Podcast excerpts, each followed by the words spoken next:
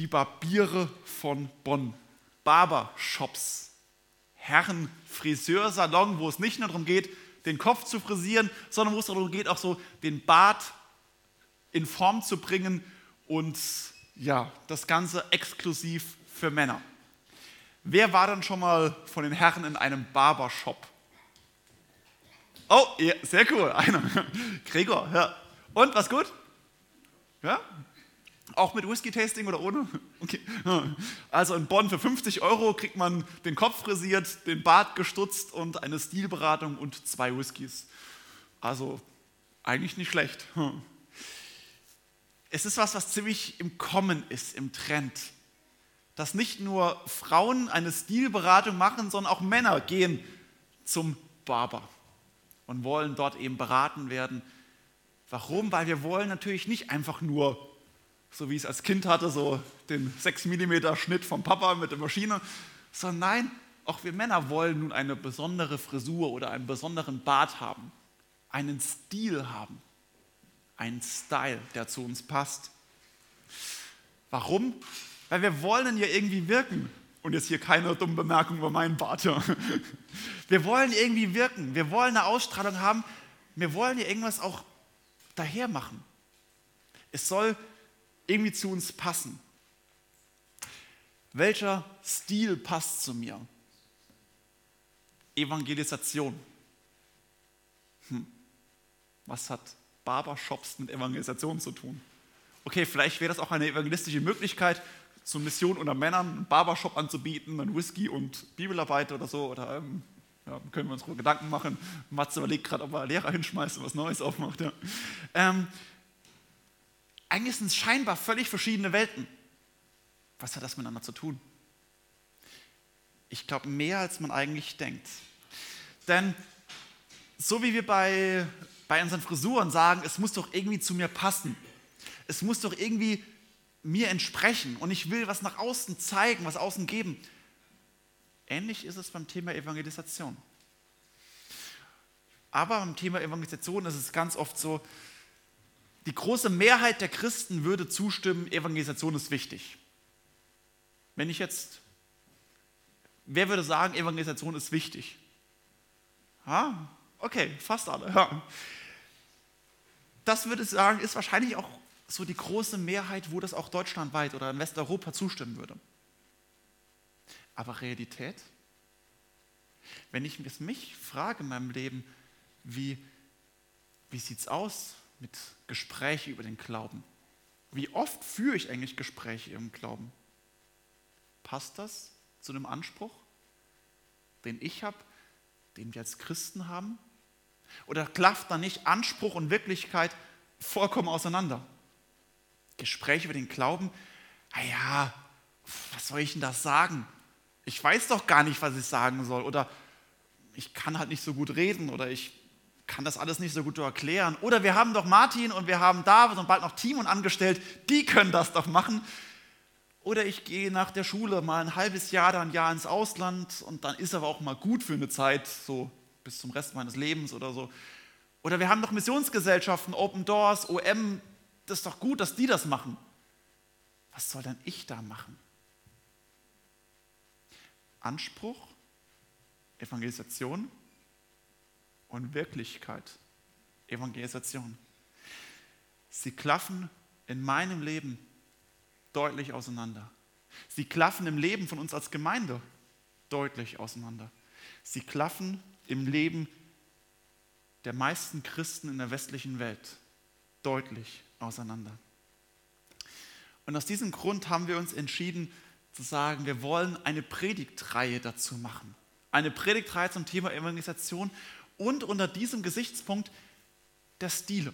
Weil viele haben mit der Ausrede oder vielleicht auch nicht Ausrede, aber sagen, ja, wie soll ich denn das machen und wie kann ich das denn? Deswegen wollen wir bewusst in den kommenden 2 Monaten dem Abhilfe schaffen, dass die Ausrede oder die Antwort nicht mehr möglich ist. Und wir wollen uns bewusst mit verschiedenen Stilen, ja, wie kann ich denn vom Glauben erzählen? Auf welche Art und Weise kann ich das machen und will ich das tun? Und das ist dann, wir haben diese 6 Stile, konfrontativ, intellektuell, zeugnishaft, beziehungsorientiert oder einladend und dienend.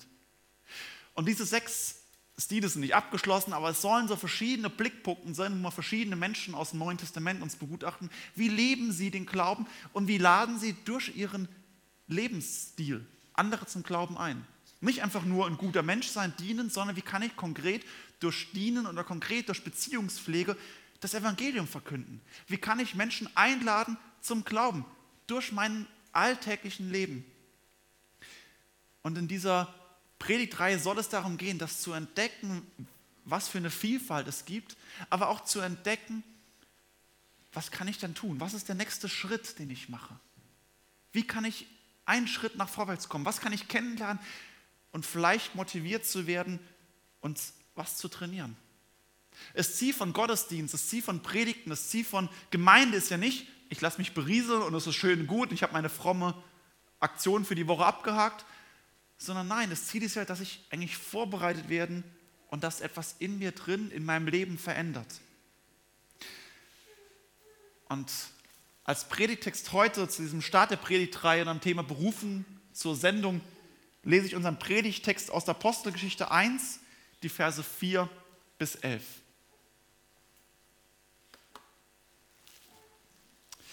Und als er mit ihnen zusammen war, die Rede ist von Jesus, befahl er ihnen, Jerusalem nicht zu verlassen, sondern zu warten auf die Verheißung des Vaters, die ihr, so sprach er, von mir gehört habt. Denn Johannes hat mit Wasser getauft, ihr aber sollt mit dem Heiligen Geist getauft werden, nicht lange nach diesen Tagen. Die nun zusammengekommen waren, fragten ihn und sprachen, Herr, wirst du in dieser Zeit wieder aufrichten das Reich für Israel? Er sprach aber zu ihnen, es gebührt euch nicht, Zeit oder Stunde zu wissen, die der Vater in seiner Macht bestimmt hat. Aber ihr werdet die Kraft des Heiligen Geistes empfangen, der auf euch kommen wird. Und werdet meine Zeugen sein in Jerusalem und in ganz Judäa und Samaria und bis in das Ende der Erde. Und als er das gesagt hatte, wurde er zusehends aufgehoben. Und eine Wolke nahm ihn auf vor ihren Augen weg. Und als sie ihm nachsahen, wie er gen Himmel fuhr, siehe, da standen bei ihnen 2 Männer in weißen Gewändern, die sagten, ihr Männer von Galiläa, was steht ihr da und seht zum Himmel? Dieser Jesus, der von euch weg gen Himmel aufgenommen wurde, wird so wiederkommen, wie ihr ihn habt gen Himmel fahren sehen.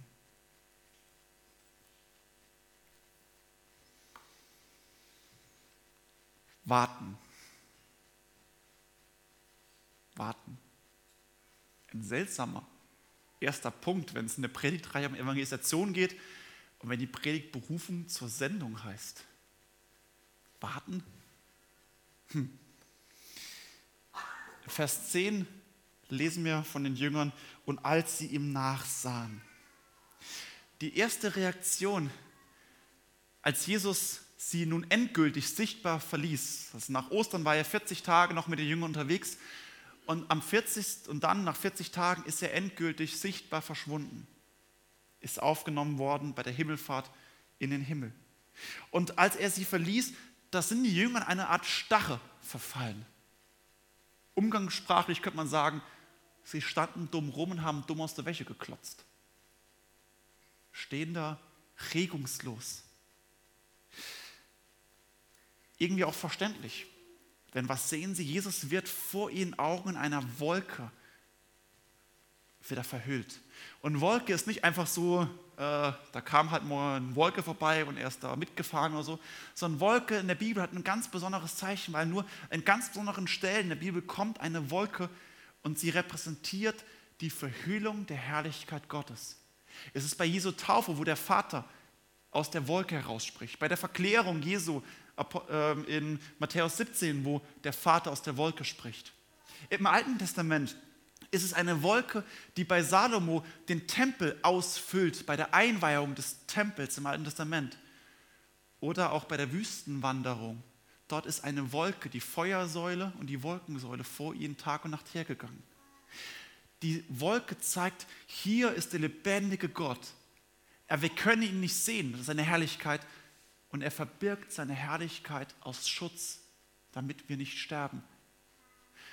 Und in einer solchen Wolke, der geistlichen Verhüllung, dort verschwindet Jesu. Er wird aufgenommen und so wie wir es im Glaubensbekenntnis beten, Er sitzt zu Rechten Gottes und von dort wird er kommen, zu richten die Lebenden und die Toten. Das ist das Bekenntnis, wo Jesus ist bei Himmelfahrt. Und die Jünger verfallen in eine Starre und sehen dieser Wolke nach und schauen in den Himmel.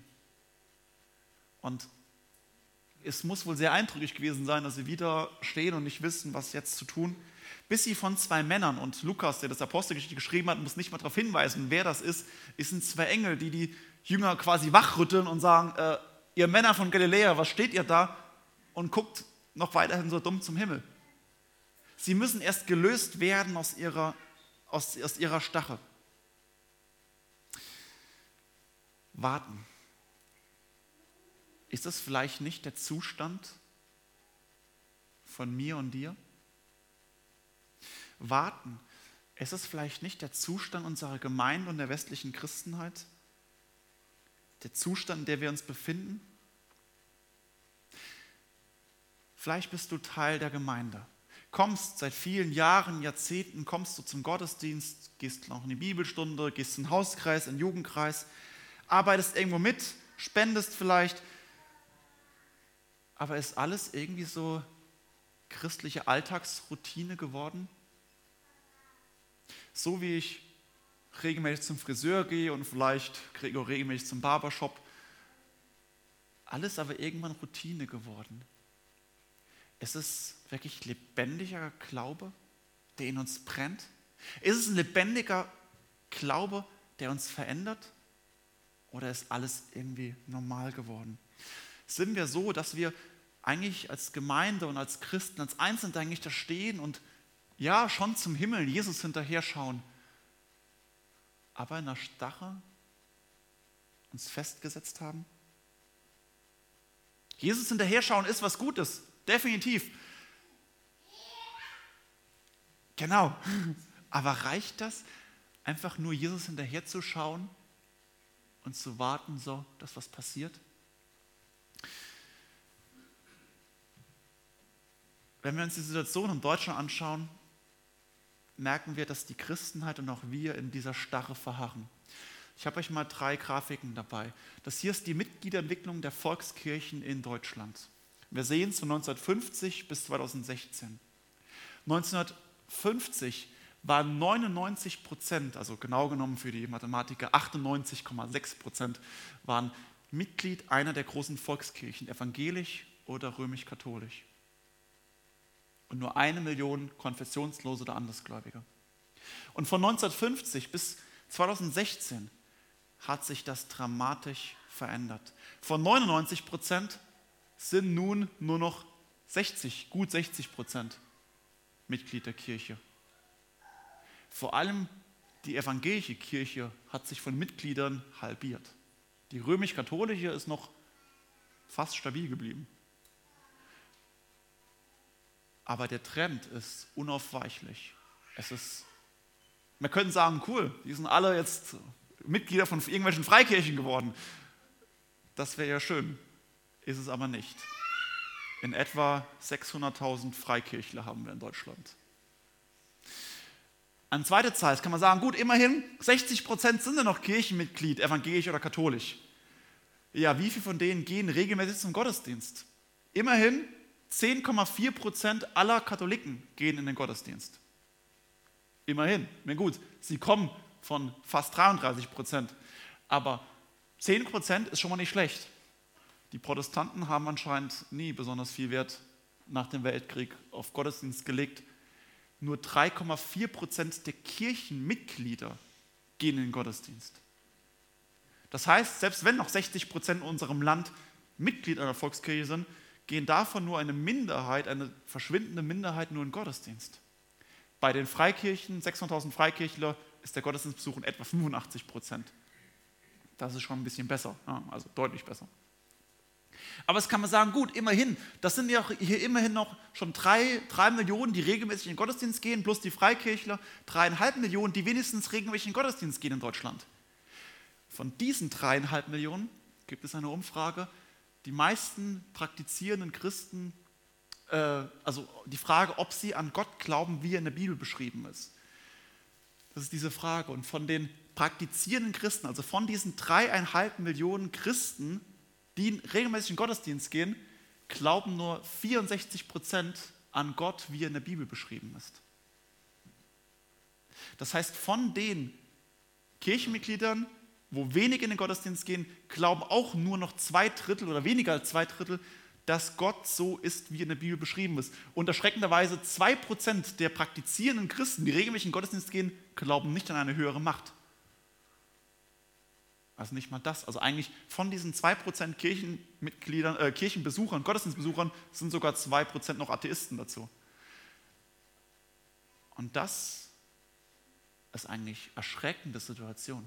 Auf dem Papier sieht sie vielleicht noch ganz gut aus. Zustand warten, in Starre verfallen. Was war der Auftrag von Jesus? Er befahl ihnen, Jerusalem nicht zu verlassen, sondern zu warten auf die Verheißung des Vaters. Ja, damit haben wir es. Okay, warten, einfach nur stehen bleiben, ist doch ein klarer Auftrag von Jesus. Warten, nichts zu tun. Gut, wir müssten noch nach Jerusalem ziehen, aber mal sagen, gut, Jesus befahl uns, vielleicht Steinen nicht zu verlassen, sondern zu warten auf die Verheißung des Vaters. Jesus befiehlt ihnen zu warten. Das stimmt. Er befiehlt nicht einfach in irgendeinem blitten Aktionismus zu verfallen, irgendwas nun drauf loszutun.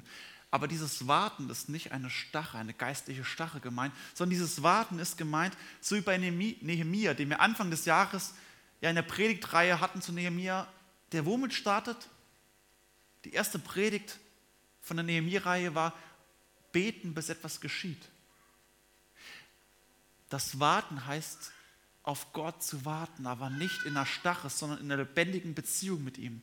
Nehemia startet mit dem Gebet. Nehemia ist intensiv mit Gott 2 Monate im Austausch. 2 Monate ringt er Tag und Nacht und fragt Gott, was hast du vor? Er wartet, bis Gott Aufträge vergibt. Evangelisation und Erweckung. All das Lesen aus der Kirchengeschichte, merken wir, ist immer dann geschehen, wenn die Gemeinde eine Gebetsbewegung war und wenn es in der Gemeinde angefangen hat. Erweckung beginnt in der Gemeinde und dort, wo Menschen anfangen zu beten, mit Gott in Verbindung sein, wo sie in lebendigen Glauben stehen, wo sie durch Gebet und Bibelstudium wirklich mit Gott ringen und Gott kennenlernen wollen und wo genau das Starre und Routine entgegenwirkt. Warten ist Auftrag, aber keine geistlose Starre, sondern ein lebendiges Ringen mit Gott, das nämlich darauf hinweist, auf kein totes Warten, sondern auf ein Empfangen, ein gespanntes Warten auf das Empfangen auf Gott. Die Jünger fragen in Vers 6, Herr, wirst du in dieser Zeit wieder aufrichten das Reich für Israel? Die Jünger wissen, dass es nicht ein leeres Warten ist, nicht auf ein, okay, Gott, mir verstachen, sondern die Jünger haben eine konkrete Perspektive. Sie wissen, wenn du wiederkommst, Jesus, dann wirst du doch das Reich wieder anrichten. Das waren die klaren Prophezeiungen im Alten Testament. Die Propheten, Mose, das ganze Alte Testament spricht davon, dass wenn der Messias, wenn der Sohn Gottes kommt, wird er ein Friedensreich aufrichten. Die Offenbarung beschreibt es als das 1000-jährige Friedensreich. Und am Ende dieses 1000 Jahre Friedensherrschaft, nachdem Jesus wiederkommt, wird es das jüngste Gericht, die Teilung geben der Menschheit in die, die mit Gott verbunden sein werden und die Verlorenheit. Und die Jünger fragen, ja jetzt Jesus, du hast am Kreuz gestorben, aber du bist auferstanden, du hast die Sühne vollbracht, die Vergebung der Sünden hast du bewirkt, du hast den Tod besiegt, den Teufel entmachtet. Jetzt wirst du jetzt die Verheißungen für Israel aufrichten. Sie wissen, okay, jetzt mit Gott geschehen große Dinge. Dort, wo Gott am Handeln ist. Aber Jesus weist sie zurecht und sagt, es gebührt euch nicht, Zeit oder Stunde zu wissen, die der Vater in seiner Macht bestimmt hat. Jesus tadelt die Jünger nicht dafür, sagen, dass sie falsche Erwartungen haben. Im Gegenteil. Er tadelt nur ihre falsche Neugier. Und sagt, ja, Gott wird die Verheißungen in Erfüllung gehen lassen. Aber es geht bei euch nicht darum, dass ihr da steht und zum Himmel schaut und anfängt zu rechnen und was muss geschehen, was und dann und dann und dann. Genau das ist das, wovor Jesus sie wahrt. Es geht nicht einfach nur darum, auch die Offenbarung nicht so zu lesen und sagen, so, wo stehe ich jetzt, in welchem Kapitel und was kommt jetzt? Es geht nicht darum, in ein Verharren in der Starre, wo ich versuche, alles auszurechnen, sondern es geht darum, um ein festes Wissen, ja, Gott wird seine Verheißung in Erfüllung gehen lassen. Aber er wird das zu seiner Zeit machen. Und es ist nicht unser Auftrag, ihm hinterherzuschauen, sondern unser Auftrag ist, ihr werdet den Heiligen Geist empfangen. Ihr sollt zuerst empfangen. Euer Warten zielt auf das Empfangen des Heiligen Geistes. Alles Warten, alles Empfangen, alles Trainieren, alle geistliche Vorbereitung ist darauf ausgelegt, den Heiligen Geist zu empfangen, der uns weiter senden wird. Und der Empfang des Heiligen Geistes ist zuerst verknüpft mit der Taufe. Daher ist auch nicht egal, ob jemand getauft ist oder nicht. Auf der Taufe liegt die Verheißung der Vergebung der Sünden und die Gabe des Heiligen Geistes. Beides sind Wirkungen der Taufe. Aber auch im Leben eines Getauften kann der Geist sehr, sehr stumm werden, gedämpft werden, unterdrückt werden von allerlei Ablenkungen, von falschen Motivationen, von falschen Prioritäten.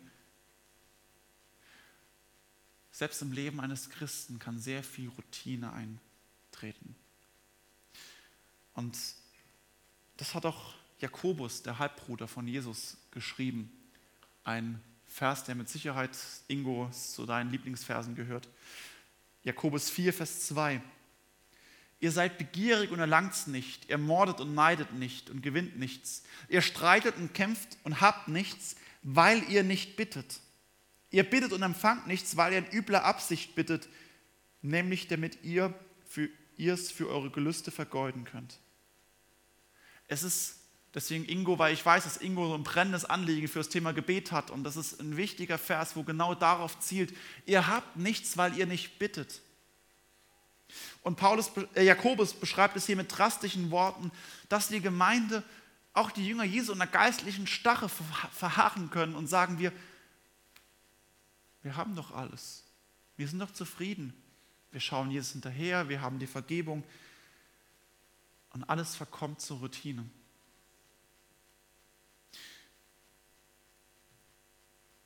Vielleicht liegt es auch daran, dass wir so wenig beten. Vielleicht liegt es auch daran, dass wir so wenig von Glauben erzählen, weil wir nichts erwarten. Dass die Motivation zur Evangelisation so gering ist. Wir haben nichts, weil wir nicht bitten. Weil wir nicht aus dem Gebet heraus leben. Weil wir nicht aus dieser tiefen Beziehung zu Jesus Christus und dem Vater und dem Heiligen Geist heraus leben. Denn die Verheißung ist, wo der Heilige Geist wirkt, und das ist in Römer 8, Vers 14, denn welch der Geist Gottes treibt, diesen Gottes Kinder. Der Heilige Geist ist jemand, der uns antreiben möchte und gebrauchen möchte und sendet in diese Welt. Viel zu häufig leben wir wie die Jünger vor Pfingsten in der Starre. Empfangen nicht und das, was wir empfangen haben, versandet. Aber gerade das war nie die Absicht von Jesus. Es ist nie der Auftrag der Gemeinde gewesen. Nämlich, es geht nicht darum, dass wir noch mehr tollere geistliche Erfahrungen machen. Es geht nicht darum, dass wir irgendwie noch spektakuläre Dinge irgendwie machen oder hin und her wechseln zwischen der geistlichen Hängematte und dem geistlichen Whirlpool. Viele Christen leben so. Von Konsum, von Event zu Event und Hauptsache, irgendwie ist es doch gut. Uns westlichen Christen geht es zu gut. Deswegen, wie gestern Abend der Open Doors Abend ist, das ist das, was der Stachel im Fleisch für uns sein müsste. Zu sehen, wie die verfolgten Christen weltweit wirklich für ihren Glauben leiden. Und zu merken, bei uns ist es ein Konsumchristentum, wo es nichts kostet. Und gestern Abend war in der Petruskirche Johann Becker von Open Doors, der genau darüber berichtet hat. Und erzählt hat, was es Menschen kostet für das Bekenntnis zu Jesus Christus. Das ist keine geistliche Hängematte, kein Whirlpool. Sie haben einen klaren Auftrag und wissen, dass Jesus ihnen den Geist geschenkt hat, sie berufen hat und gesendet hat.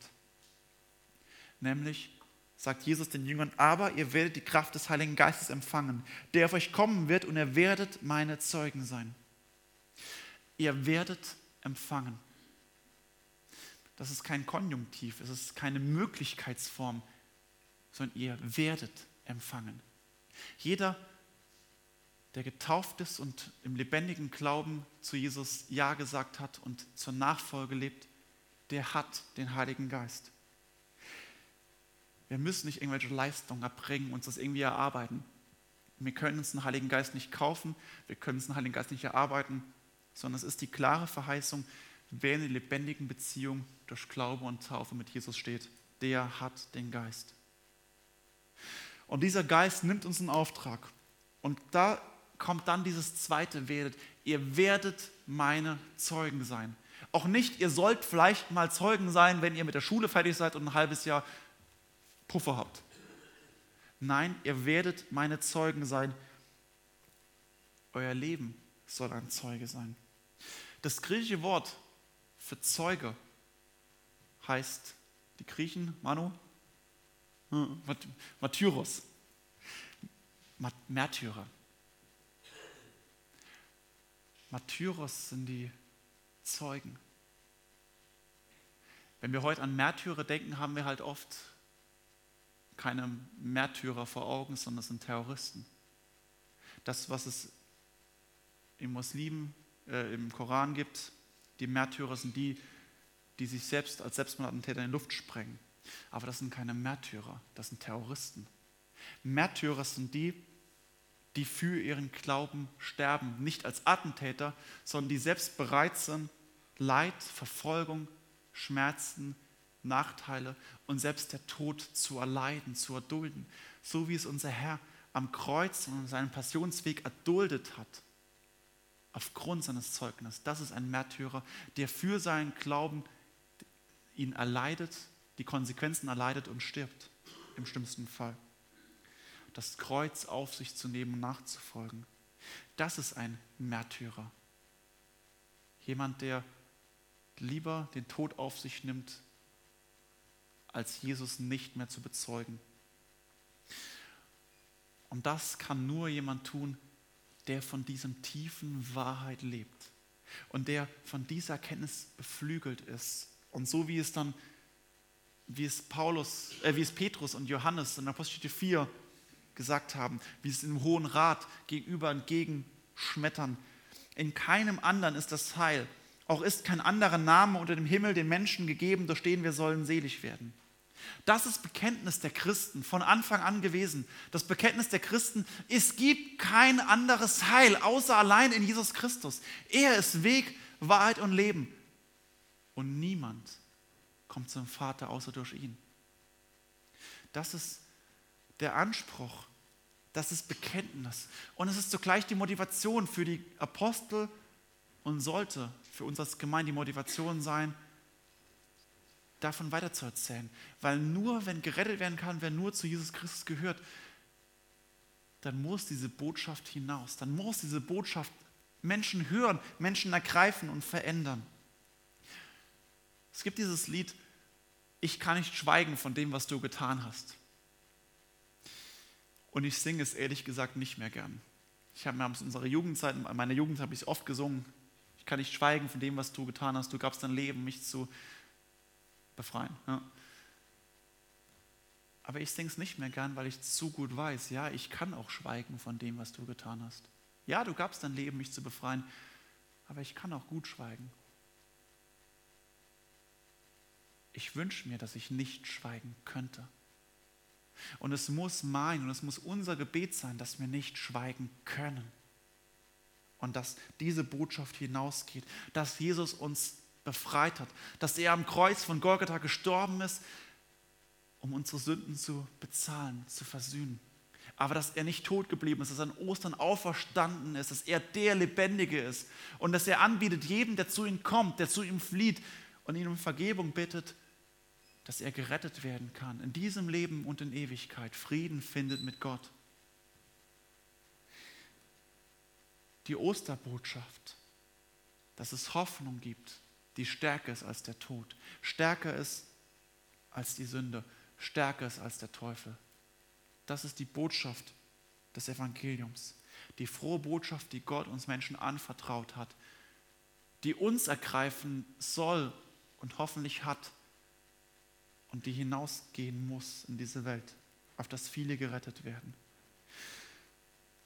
Und somit sind wir alle, nicht Missionsgesellschaften, nicht irgendwelche Hauptamtlichen, nicht mehr Missionare und nicht nur für eine gewisse Zeit in unserem Leben, sondern wir alle, die an Jesus glauben, sind zu allen Zeiten Boten von Ostern, Boten des Evangeliums, Zeugen der Hoffnung des Evangeliums. Und das ist eigentlich der Anspruch in unserem Leben. Und ich finde es tröstlich, dass Jesus uns nicht überfordert und auch die Jünger nicht überfordert, sondern er sagt den Jüngern, ihr werdet meine Zeugen sein in Jerusalem und in ganz Judäa und Samarien und bis an das Ende der Erde. Die Botschaft ist vielleicht heute für dich, dass du alles verkaufen sollst, was du hast, dass du hingehen sollst, Jesus nachzufolgen und Gott in dich in die Mission ruft. Und dass du dein ganzes Leben Vollzeit ihm zur Verfügung stellen sollst. Zeit und Kraft und Geld. Aber wenn Gott dich nicht in den hauptamtlichen Dienst ruft, so ruft er dich trotzdem heute einen Schritt zu machen. Vielleicht nicht in den bezahlten hauptamtlichen Dienst, aber Gott ruft dich in seinen hauptamtlichen Dienst. Dort, wo du stehst. Und selbst wenn es für dich nicht der Fall ist, wegzugehen in ein fernes Land, so ist es doch die Aufgabe, einen nächsten Schritt zu machen. Jerusalem, Judäa, Samarien, Ende der Welt. Es ist geografisch geordnet. Dort, wo ihr seid, am Anfang sagt Jesus ihnen ja, ihr sollt in Jerusalem sein. Dort, wo ihr seid, in Jerusalem, in der Stadt, wo ihr seid. Und dann Judäa ist das Bundesland außenrum, Samarien, das Nachbarland und dann die Ende der Welt. Es ist wie Kreise aufgebaut. Jesus gibt einen klaren Plan vor, den nächsten Regionen, wie es weitergeht. Und vielleicht ruft er dich heute nicht nach Mosambik, vielleicht auch nicht in die Philippinen, aber er ruft dich nach Steinen, er ruft dich nach Schopfheim, er ruft dich im Landkreis Lörrach, er ruft dich nach Baden-Württemberg, er ruft dich nach Deutschland, die Schweiz, dort, wo er dich hinstellt. Dort sollst du sein Zeuge sein, ein Märtyrer sein, der bereit ist, Nachteile in Kauf zu nehmen, der bereit ist, Probleme im Beruf in Kauf zu nehmen, auf Geld und Karriere notfalls zu verzichten, der bereit ist, zur Verkündigung des Evangeliums auch Spott und Leid und vielleicht Verfolgung und im schlimmsten Fall den Tod auf sich zu nehmen. Dort, wo Gott dich hinstellt, dort ruft er dich. Und einerseits ist es ein geografisches Wachstum, was Jesus hier macht. Aber das andere ist noch, dass auch ein inneres Wachstum bedeutet, ein qualitatives Wachstum. Klein anzufangen. Vielleicht hast du bisher noch nie mit einem Menschen über deinen Glauben gesprochen. Wissen deine Arbeitskollegen, dass du zum AB gehörst? Wissen es deine Nachbarn? Wissen eigentlich deine nichtchristlichen Freunde, was für dich Karfreitag und Ostern bedeutet? Wissen die Menschen, denen du regelmäßig Kontakt hast, dass du eine lebendige Beziehung zu Jesus Christus hast und wissen sie, was das bedeutet in deinem Leben? Hast du bei versucht, einem Familienmitglied zu erklären, was der Vergebungstod Jesu bedeutet oder was es bedeutet, Kind Gottes zu sein? Hast du es vielleicht mal einem Arbeitskollegen erklärt? Einem Nachbarn oder gar einem Fremden? Auch hier gilt in Jerusalem, in Judäa, Samarien und bis ans Ende der Welt. Ein Wachstum ist aber möglich. Die Herausforderung ist, fang an. Mach einen Schritt in dem Ort, wo du bist. Vielleicht stehst du noch in Jerusalem, hast noch nie groß über den Glauben erzählt. Dann wäre es zum Beispiel heute Mittag mein Training am Mittagstisch, vielleicht deinem Partner oder deiner Familie zu erklären, okay, wie würde ich eigentlich einem Nichtchristen erklären, in 3 Minuten, wie man Kind Gottes werden kann? Probier es doch mal mit deinem Ehepartner oder mit einem Freund. Das zu formulieren und dann sagen, okay, und ich nehme mir vor, in der nächsten Woche, ich will, dass mit dem ich zusammen dem mir begegnet. Ich will das zum Beispiel einem guten Freund mal erklären. Oder ich will es auf der Arbeitskollege erklären. Zu fragen, hey, weißt du eigentlich, was Ostern für mich bedeutet? Und dann einen Schritt zu wagen, es zu versuchen. Anzufangen, einen nächsten Schritt zu tun. Auch qualitativ, nicht nur geografisch, qualitativ zu wachsen. Weil diese Welt Boten braucht. Jesus Christus will dich senden als Bote des Evangeliums, weil diese Welt nicht so sehr braucht wie Jesus Christus. Wir werden diese 6 verschiedenen Stile kennenlernen. Und jeder Stil hat verschiedene Charaktereigenschaften, Stärken und Herausforderungen. Und nicht jedem wird alles passen. Nicht für jeden wird alles dazugehören. Aber so unterschiedlich wie wir sind, so unterschiedlich ist auch, wie Gott mit uns Menschen umgeht. Und so vielfältig sind die Gaben in unserem Leben. Aber zu allen Stilen gehört das Evangelium nicht nur praktisch, sondern auch mit Worten zu erklären. Es ist mit Sicherheit bei dem beziehungsorientierten Stil anders wie der konfrontative Stil. Mit Sicherheit ist das ganz anders. Aber trotzdem geht es darum zu lernen, wie erkläre ich jemandem, was das Evangelium ist? Wie erkläre ich jemandem, was Jesus getan hat? Und das Ziel davon ist, dass auf vielerlei Arten und Weisen einige gerettet werden. Lerne diese Stile kennen. Probier einen nächsten Schritt aus, Neues zu wagen. Fang in dieser Woche an und versuch jemandem zu erklären, was Jesus für dich getan hat.